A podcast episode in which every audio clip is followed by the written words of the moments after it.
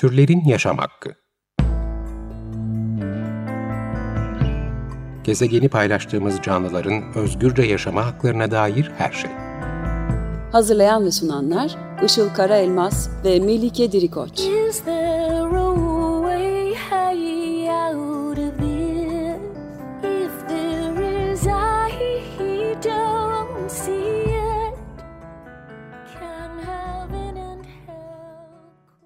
Merhabalar, doksan beş Açık Radyo'da Türlerin Yaşam Hakkı programı başladı. Ben Melike Dirikoç. Merhabalar, ben de Işıl Karaelmas. Teknik Masa'da Selahattin Çolak'la birlikte kayıt alıyoruz yine. Bugünkü destekçimiz Karin Demir'e çok teşekkür ederek başlayalım. Bugün bir konuğumuz var. Konuğumuz uzman psikolog Öykü Büyükdere, bir pozitif psikolog. Aynı zamanda çok deneyimli bir YouTuber. altı tane YouTube kanalı var ve diğer sosyal medya kanallarında da aktif bir içerik üreticisi. Bugün de kendisiyle pozitif psikoloji ve veganlık bağlantısını konuşacağız biraz. Öykü hoş geldin. Hoş buldum. Çok teşekkür ederim. Hoş geldin Öykü. Hoş buldum. Öncelikle pozitif psikolojiden başlayalım istersen. Uzmanlık alanın olan bu pozitif psikoloji nedir? Nasıl bir disiplindir ve neye alternatif olarak çıkmıştır? Biraz bahseder misin? Tabii ki memnuniyetle. Bu arada dört tane YouTube kanalım var. Henüz altıya çıkmadım ama belki de geleceği görmüş olabilirsin yani gerçekten. Pozitif psikoloji şöyle bir alan. E, şununla öncelikle çok mücadele ediyorum. Pozitif kelimesi çok popüler olduğundan, özellikle pozitif düşünme adı altında böyle çok çeşitli şekillerde kullanıldığından, bilimsel olmayarak e, pozitif psikoloji adını duyunca birçok insan hani öyle bir şeyden bahsediyoruz zannediyor ama aslında alakası yok. Şöyle bir alan, ben ilk lisansta bir ders kitabında haberdar olmuştum. Daha sonra yüksek lisansımı yaparken bu alanda çalıştım ve işte devamında yani bir yirmi sene olmuş ya, ben üniversiteye gireli yirmi seneyi geçti. Ee, şöyle aslında ilk çıkışını anlatırsam tam olarak ne olduğunu da oradan anlatabilmiş olacağım. bin dokuz yüz doksan sekiz yılında o zaman Amerika Psikologlar Derneği'nin başkanı, ki kendisi de tüm kariyeri boyunca depresyon çalışmış biri, diyor ki bir e, kongrede, ya diyor biz hani elimizde böyle bir sosyal bilim var, insanların işte akıl sağlığı, ruh sağlığı ile ilgili araştırmalar yapıyoruz ama hep mental bozukluğu olanların bozukluğunu nasıl düzeltebiliriz diye yapıyoruz. Literatürümüz çok bunun üzerine. O zaman hatta literatüre şöyle bakıyorlar, yapılan her on sekiz araştırmadan on yedisi bununla ilgili, işte birinde biraz olumlu duygularla ilgili ufak tefek bir şeyler var. Biz diyor yani mesela anksiyeteli bir e, kişinin, hastanın anksiyetesiz olabilmesi için ne yapılabilir? Hep bunu çalışıyoruz. Ama anksiyetesi zaten olmayan birinin daha fazla olumlu duygu hissetmesiyle ilgili hiç çalışmıyoruz. Bizim alanımız bunlara bakmıyor. Bu alanda da biraz daha araştırma yapmalıyız bence diyor ve bunun üzerine gerçekten de e, bu alan gelişmeye başlıyor. Adını da pozitif psikoloji koymalarının nedeni, mental bozukluk eksi bir yerde ve onu düzeltmek, insanı hani sıfıra yaklaştırmak ya da getirmek. Ve eğer bir bozukluğun yoksa zaten sıfır ve üzerindesin ve yani tamamen bir skala üzerinde düşünürsek sıfır ve üzerindeyken daha da yukarı nasıl çıkarabiliriz bir insanı alanında çalışmak. Yani aslında pozitif kelimesi tamamen buradan geliyor. Bunun için de mesela önemli araçlarımızdan biri insanlara güçlü yanlarını fark ettirmek ve böylece hayatta karşılaştıkları zorlukları, engelleri ya da engel gibi gördükleri şeyleri kendi güçlü yanlarıyla nasıl aşabilirler, nasıl mücadele edebilirler, bunları fark ettirip kendilerini güçlendirmek. Yani asla ve asla hayatın pozitif yanlarını görelim, negatif yanlarına bakmayalım gibi bir durum yok. Bununla çok mücadele etmem gerekiyor benim. O yüzden onu parantez içinde söyleyeyim dedim. Evet, ilk bakışta öyle anlaşılabiliyor galiba. e, veganlık konusuna yavaş yavaş geçelim. Pozitif psikolojiyle veganlığı birleştirdiğin içerikler üretiyorsun. E, senin veganlığa geçişin peki nasıl oldu? Benim veganlığa geçişimin aslında altyapısı hayvanlar. E, yani tabii ki ama hayvanlarla önceki birebir temasta bulunabildiğim hayvanlar. Ben böyle... Tam bir şehir çocuğuyum. Maalesef bunun çok acıklı olduğunu düşünüyorum. Ben hayatımda ilk kez bir şey e, bu yaz ektim. Yani bayağı acıklı olduğunu düşünüyorum bunu. Ve haliyle çiftlik hayvanlarını görme şansım hiç olmuyordu ama kedi köpeklerle çok alakadar oldum. İşte üniversitedeyken yine bir on beş seneden daha uzun süre önce köpek barınakları diye bir şeyin var olduğunu, aslında pek barınak da diyemeyiz onlara hele o zaman, gerçekten çok kötü durumda yerler vardı. Yani aslında köpekleri toplayıp bir yere koymuş olmak için, şehirden almış olmak için bir yere konduğu yerler vardı. Öyle bir yerin varlığından haberdar olarak yardım isteyen birinin bir mailini görerek haberdar oldum. O zaman sosyal medya yok, Yahoo iyi gruplar vardı, sadece Yahoo vardı hatta. İşte oradan gelen bir maille görmüştüm ve ilk öyle e, hayvanlarla ilgili bir takım çalışmalar yapmaya başladım. Çünkü ondan önce şeydi, yani yaşadığım muhitlerde genelde sokak hayvanlarının en büyük sorunlarından biri obeziteydi. Herkes bakıyordu bir şekilde falan. Ben de hiç fark etmemişim sokaktaki ya da birilerinin e, sorumluluğunu almadığı bu hayvanlar nasıl yaşıyor, ne yapıyor falan diye. Ondan sonra işte barınak gönüllülüğü, barınaklar, sahiplendirmeler, kedi köpek tamamen onlarla başladı. Çok uzun yıllar maalesef tabağımdakiyle kedi köpeği tamamen ayrı tuttum. Hiçbir şekilde algılayamadım. Yani çok korkunç. Ama hani o çizgiyi çizgiyi nerede çekiyorsun diye harika bir görsel var ya, o çizgiyi o kadar kalın çekmişim ki e, bunun nedenlerinden bir tanesinin çocukluğumdan beri kronik demir anemim olması olduğunu düşünüyorum. Her gittiğim doktor bana daha çok et yememi söylüyordu. Yani bunun gibi nedenler olabilir diye. Çünkü kendi eski halimi anlamaya çok e, zaman harcıyorum. Neden böyleydim acaba ve bu nedenle, yani bunu bulabilirsem şu an neden vegan değil bazı insanlar, onu da daha iyi anlayabilirim diye. E, kendi veganlık hikayem böyle başladı. Sonra işte bir gün vejetaryen olmaya karar verdim önce. E, o kadar çok etle beslenen bir insandım ki, ailem de öyleydi, ama o, bu bahsettiğim vejetaryen olduğumda iki bin on ikide yalnız yaşıyordum. İki ay kimseye söylemedim vejetaryen olduğum. Hani sanki et krizlerine falan gireceğim, sanki böyle bir şeyi, bir maddeyi bırakıyorum falan, başıma bir şey gelir, hani sözümden dönmeyeyim falan diye. bir Kasım'da vejetaryen olup bir Ocak'ta açıklamıştım. Ee, ve ailemde bu korkunç bir şey olarak algılandı. Çünkü o, herkes olabilir ama sen olamazsın, demirsizlikten öleceksin falan. Çünkü hayatım boyunca ben demir serumları alarak yaşamıştım. Ondan sonra da bir noktada e, aa süt de nasıl üretiliyormuş ya falan gibi şeyleri fark ederek iki bin on dörtte de vegan oldum. Öyle böyle hani bir, bir şey gördüm, bir anda her şey değişti gibi bir anım yok. Herhalde o gördüklerim üst üste binerek bir noktada artık e, bilincimdeki ya da bilinçaltımdaki bütün o e, acıklı şartlanmaların önüne geçti ve doğru kararı verebildim. Ahlaklı ve yani ahlak demeyelim ona, etik kararı bir noktada işte verebildim ve iki bin on dörtten beri de veganım. Evet, senin de dediğin gibi aslında birazdan da e, konuşacağız. Daha çok programın ikinci bölümünde e, bir fark etme e, durumundan sonra yaptıklarımız var. Bir de fark etme öncesi aslında bir e, durumumuz var. E, ondan önce sana şeyle alakalı bir e, soru sormak istiyorum. E, bir kanalın var. E, şu anda her ne kadar sanırım e, çok fazla ilgilenemiyorsun, içerik e, üretemiyorsun ama geçmişte e, bir sürü ürettiğin içerik var bu kanalda. Mutlu Vegan isimli bir kanal.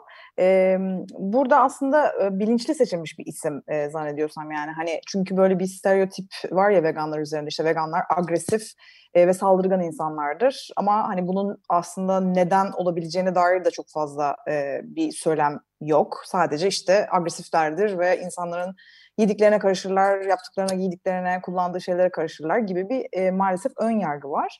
E, zannedersem aslında e, senin de bu kanalı e, açmakta ve ismine Mutlu Vegan koymakta da bir e, amacın vardı.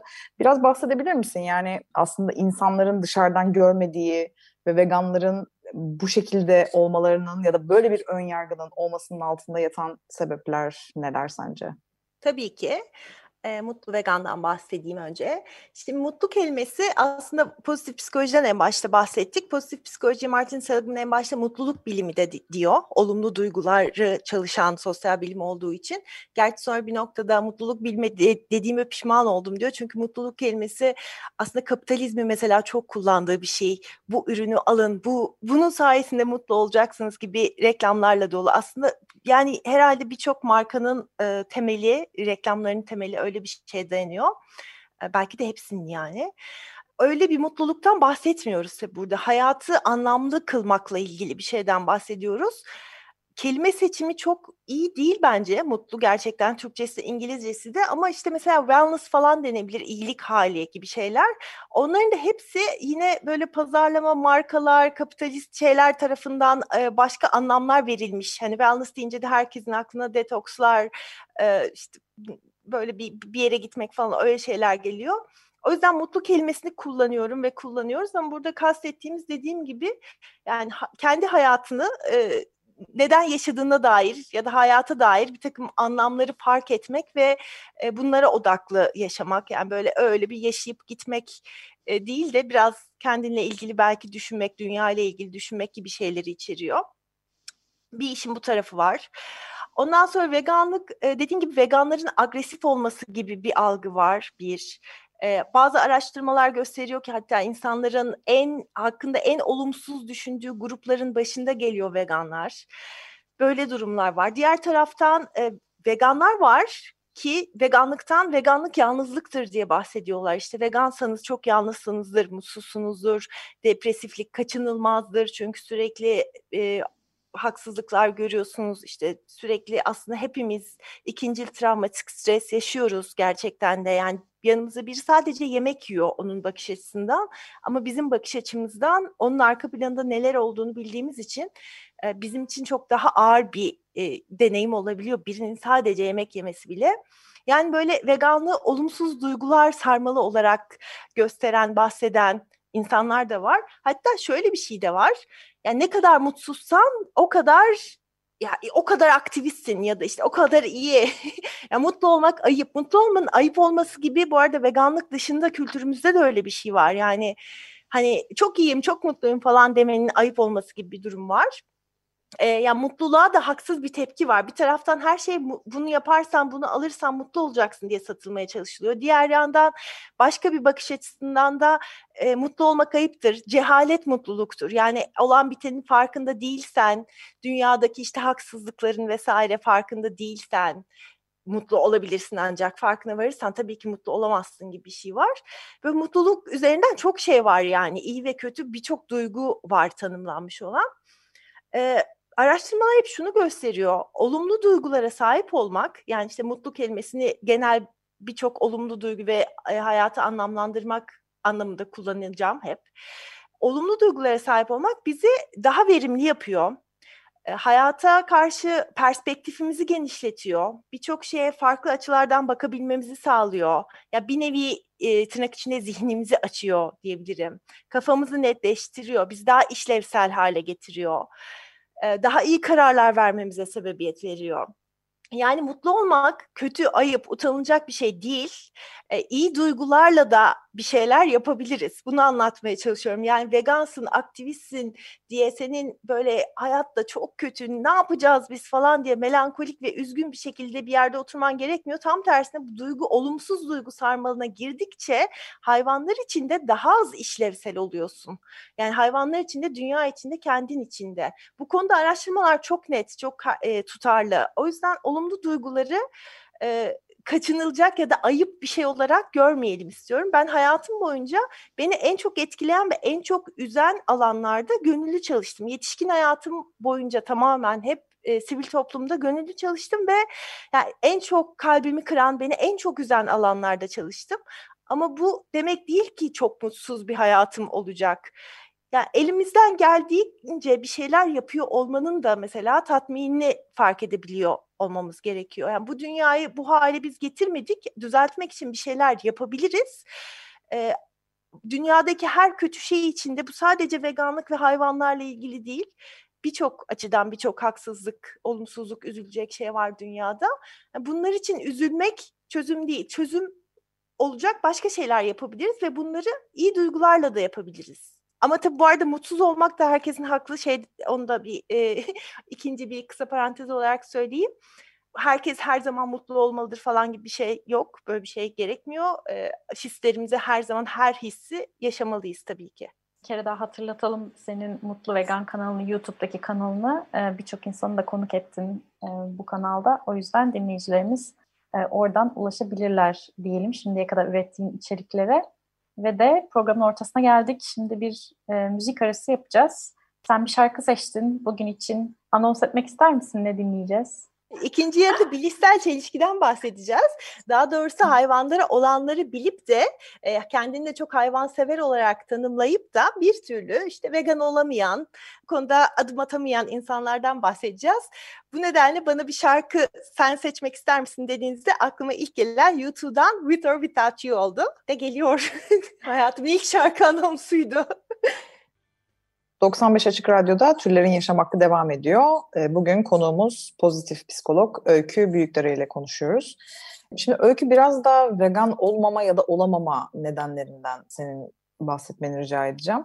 Şimdi iki farklı durum olduğunu biliyoruz. Bir tanesi zaten hayvanların olduğu durumu ve onlara yapılanları ve onları insanlık olarak nasıl aslında kullandığımız ve köleleştirdiğimiz bilgisine sahip olmadığımız zaman, çünkü biliyoruz ki maalesef toplumlar olarak bu bağlantının çok fazla koparıldığı bir şekilde yaşıyoruz. Ama benim aslında sormak istediğim daha çok ikinci durum. Yani bu bilgiyle tanışıp olanları, hayvanlara yapılanları aslında öğrenip ya da bir şekilde olan biteni öğrenip yine de bu davranış değişikliğini sağlayamamak, hayvanları hala kullanmaya devam etmek. Sence bu konu hakkında bilgi sahibi olup bizi vegan olmaktan alıkoyabilen şeyler, unsurlar neler olabilir? Bunu sanıyorum veganlar, özellikle yeni veganlar çok merak ediyor. Çünkü hepimiz, yani ben de yaşadım bunu, gördüğüm kadarıyla birçok vegan da şunu yaşıyor. Ee, dediğin gibi iki şey var. Yani bir hiçbir fikrimiz yok zaten, onu normal yemek olarak algılamışız hayatımız boyunca. Ama sonra bir şeyler öğreniyoruz ve öğrenip kendimiz fark edince zannediyoruz ki gidip böyle özellikle hayatımızda e, en sevdiğimiz insanlara, işte en yakın ailemize, arkadaşlarımıza vesaire anlatacağız ve herkes "Aa, öyle mi? Tamam, ben de vegan oldum." diyecek. O an öyle bir yanılgıya kapılabiliyoruz çünkü yani iyi insanlar onlar. Hani benim fark ettiklerimi fark ederlerse neden vegan olmasınlar ki gibi geliyor.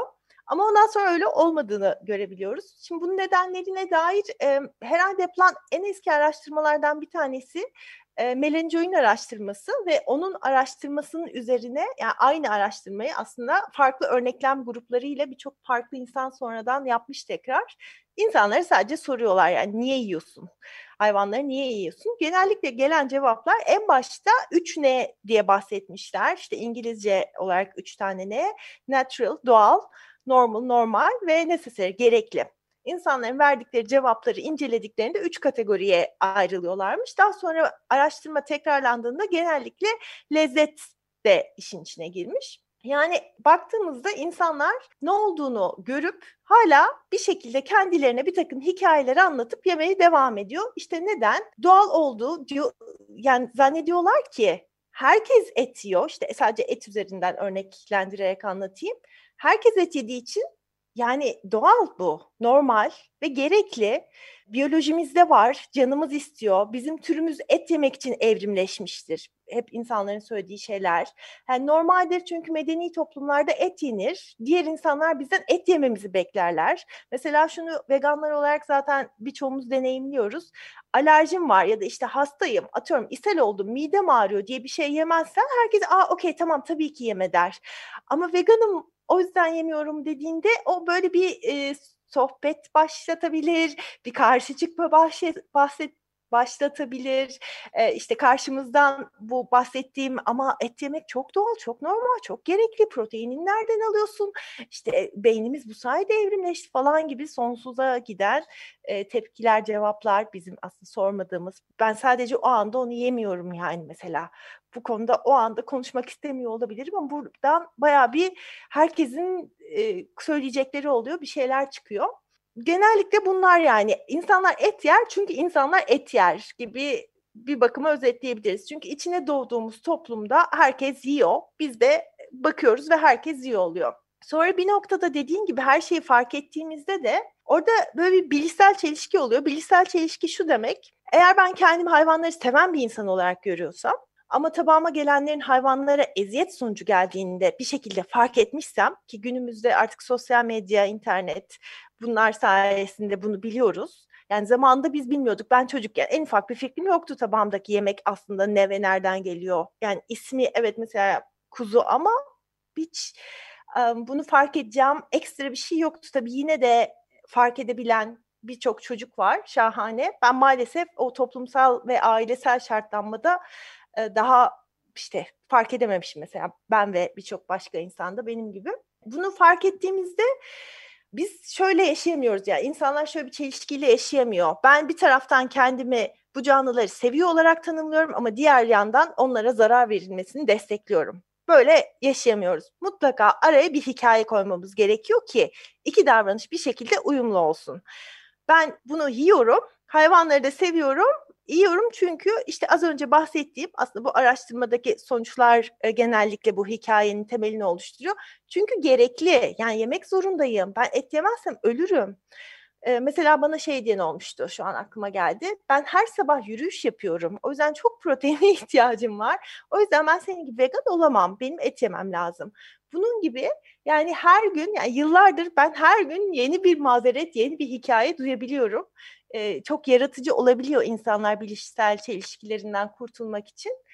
Böyle şeyler anlatıyorlar kendilerine ve alışkanlık değişimi de çok kolay bir şey olmayabiliyor. Özellikle e, nedenimize çok odaklanmıyorsak, yani neden böyle bir alışkanlık değişimi yapıyorum ben diye düşünmüyorsak, e, işte işin bu kısmını mümkün olduğunca görmezden geliyorsak, şu da çok duyduğumuz bir şey. Ay ay anlatma ya, ben dayanamıyorum, ben duymak istemiyorum. Ama destekliyorsun, yani sen duymuyorsun diye bunlar olmuyor değil.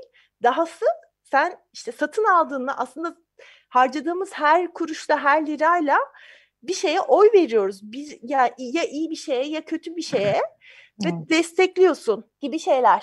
Evet, bütün bu bahsettiğim sebeplerle vegan olmaya belki de içi, içeride karar verip de bunu hayata geçiremeyen, hani bunun gerekli olduğunu anlamasına rağmen bir türlü o değişikliği gerçekleştiremeyen çok insan var diye düşünüyorum. Ben de hayatımın herhalde bir iki senesini, üç senesini falan böyle geçirdim vegan olmadan önce. O yüzden bu engellerin nasıl aşılacağını konuşmak da çok önemli. Yani o davranış değişikliğini tam olarak gerçekleştirmek için ne gerekiyor? Bunu soracağız sana ama bugün vaktimiz kalmadığı için bu konuyu da haftaya bırakalım diyoruz. O zaman süremizin sonuna geldik. doksan beş Açık Radyo'da Türlerin Yaşam Hakkı programını dinlediniz. Bugünkü konuğumuz pozitif psikolog Öykü Büyükdere ile pozitif psikoloji ve veganlık hakkında konuştuk.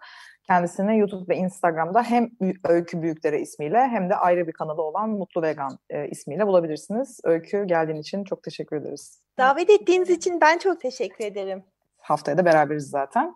Türlerin Yaşam Hakkı programı ile ilgili öneri ve yorumlarınız için e-mailimiz türlerin yaşam hakkı at gmail nokta com. Dinlediğiniz için teşekkürler. Haftaya görüşmek üzere. Görüşmek üzere.